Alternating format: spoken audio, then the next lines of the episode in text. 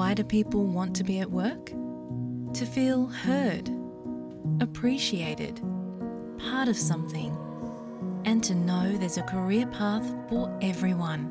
Inclusive workplaces are linked to increased innovation, productivity, and employee satisfaction. Make your organisation a place where people want to be. For inclusion and diversity training, visit inclusion-program.com.au.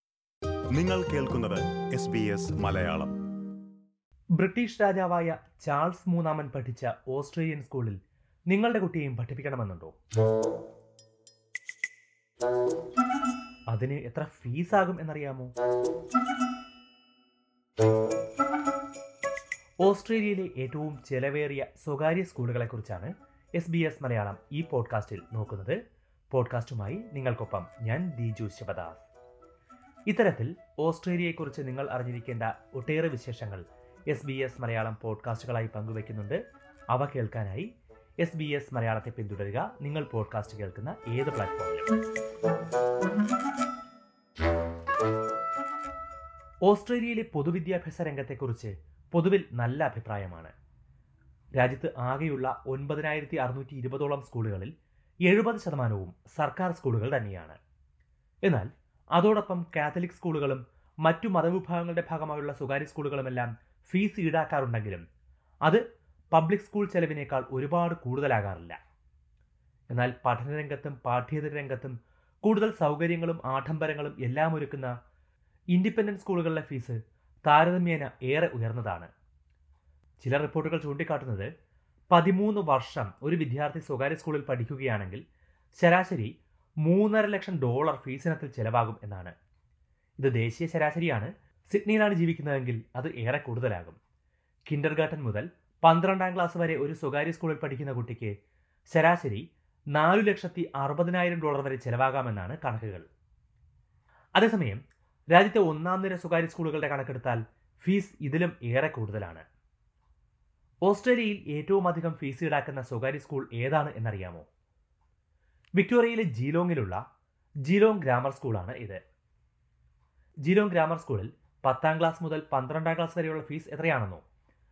ദിവസവും വീട്ടിൽ നിന്ന് പോയി വരുന്ന കുട്ടിയാണെങ്കിൽ നാൽപ്പത്തി ആറായിരത്തി ഇരുപത് ഡോളറാണ് വാർഷിക ഫീസ്.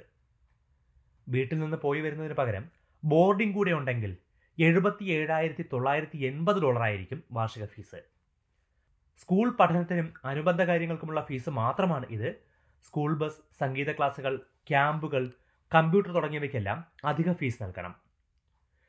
ഇരുന്നൂറ്റി നാൽപ്പത്തി അഞ്ച് ഹെക്ടർ പ്രദേശത്തായി പരന്നു കിടക്കുന്ന നാല് ക്യാമ്പസുകളുള്ള ഈ സ്കൂളിൽ ആയിരത്തി അഞ്ഞൂറോളം കുട്ടികളാണ് പഠിക്കുന്നത്. ആൺകുട്ടികളും പെൺകുട്ടികളുമുള്ള സ്കൂളാണ് ഇത്. ഇവിടെ പഠിക്കുന്ന കുട്ടികൾക്ക് പൂർവ വിദ്യാർത്ഥികൾ എന്ന് പരിചയപ്പെടുത്താവുന്നത് ആരെയൊക്കെയാണ് എന്നറിയാമോ? ഒന്ന് ചാൾസ് മൂന്നാമൻ രാജാവ്. അതെ ബ്രിട്ടനിലെ ചാൾസ് രാജാവ് തന്നെ. ആയിരത്തി തൊള്ളായിരത്തി അറുപത്തി ആറിൽ രണ്ട് ടേമുകളിലാണ് പതിനേഴുകാരനായിരുന്ന ചാൾസ് മൂന്നാമൻ ജിലോങ് ഗ്രാമർ സ്കൂളിൽ പഠിച്ചത്. പൂർവ വിദ്യാർത്ഥികളുടെ കൂട്ടത്തിൽ എടുത്തു പറയേണ്ട മറ്റൊരു പേരുമുണ്ട്. മാധ്യമ രാജാവ് റോബർട്ട് മർഡോക്ക്.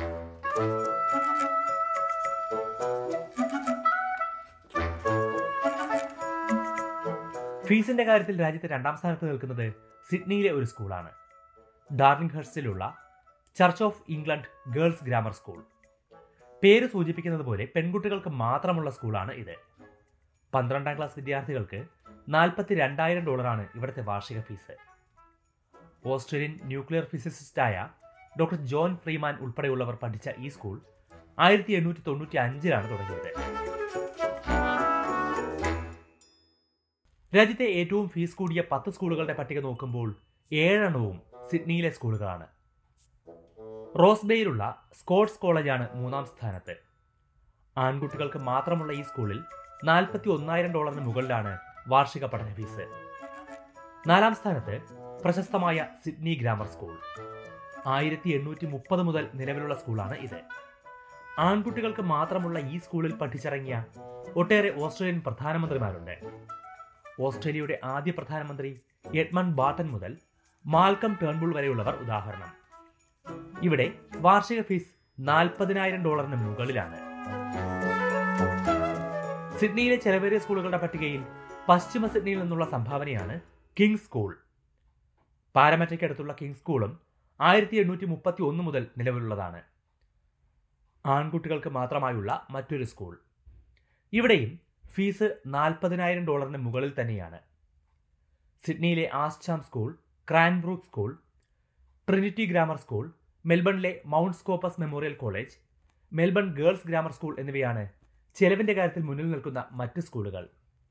ഇതിൽ ചില സ്കൂളുകൾ കുട്ടികൾക്ക് പലതരത്തിലുള്ള സ്കോളർഷിപ്പുകളും നൽകുന്നുണ്ട്.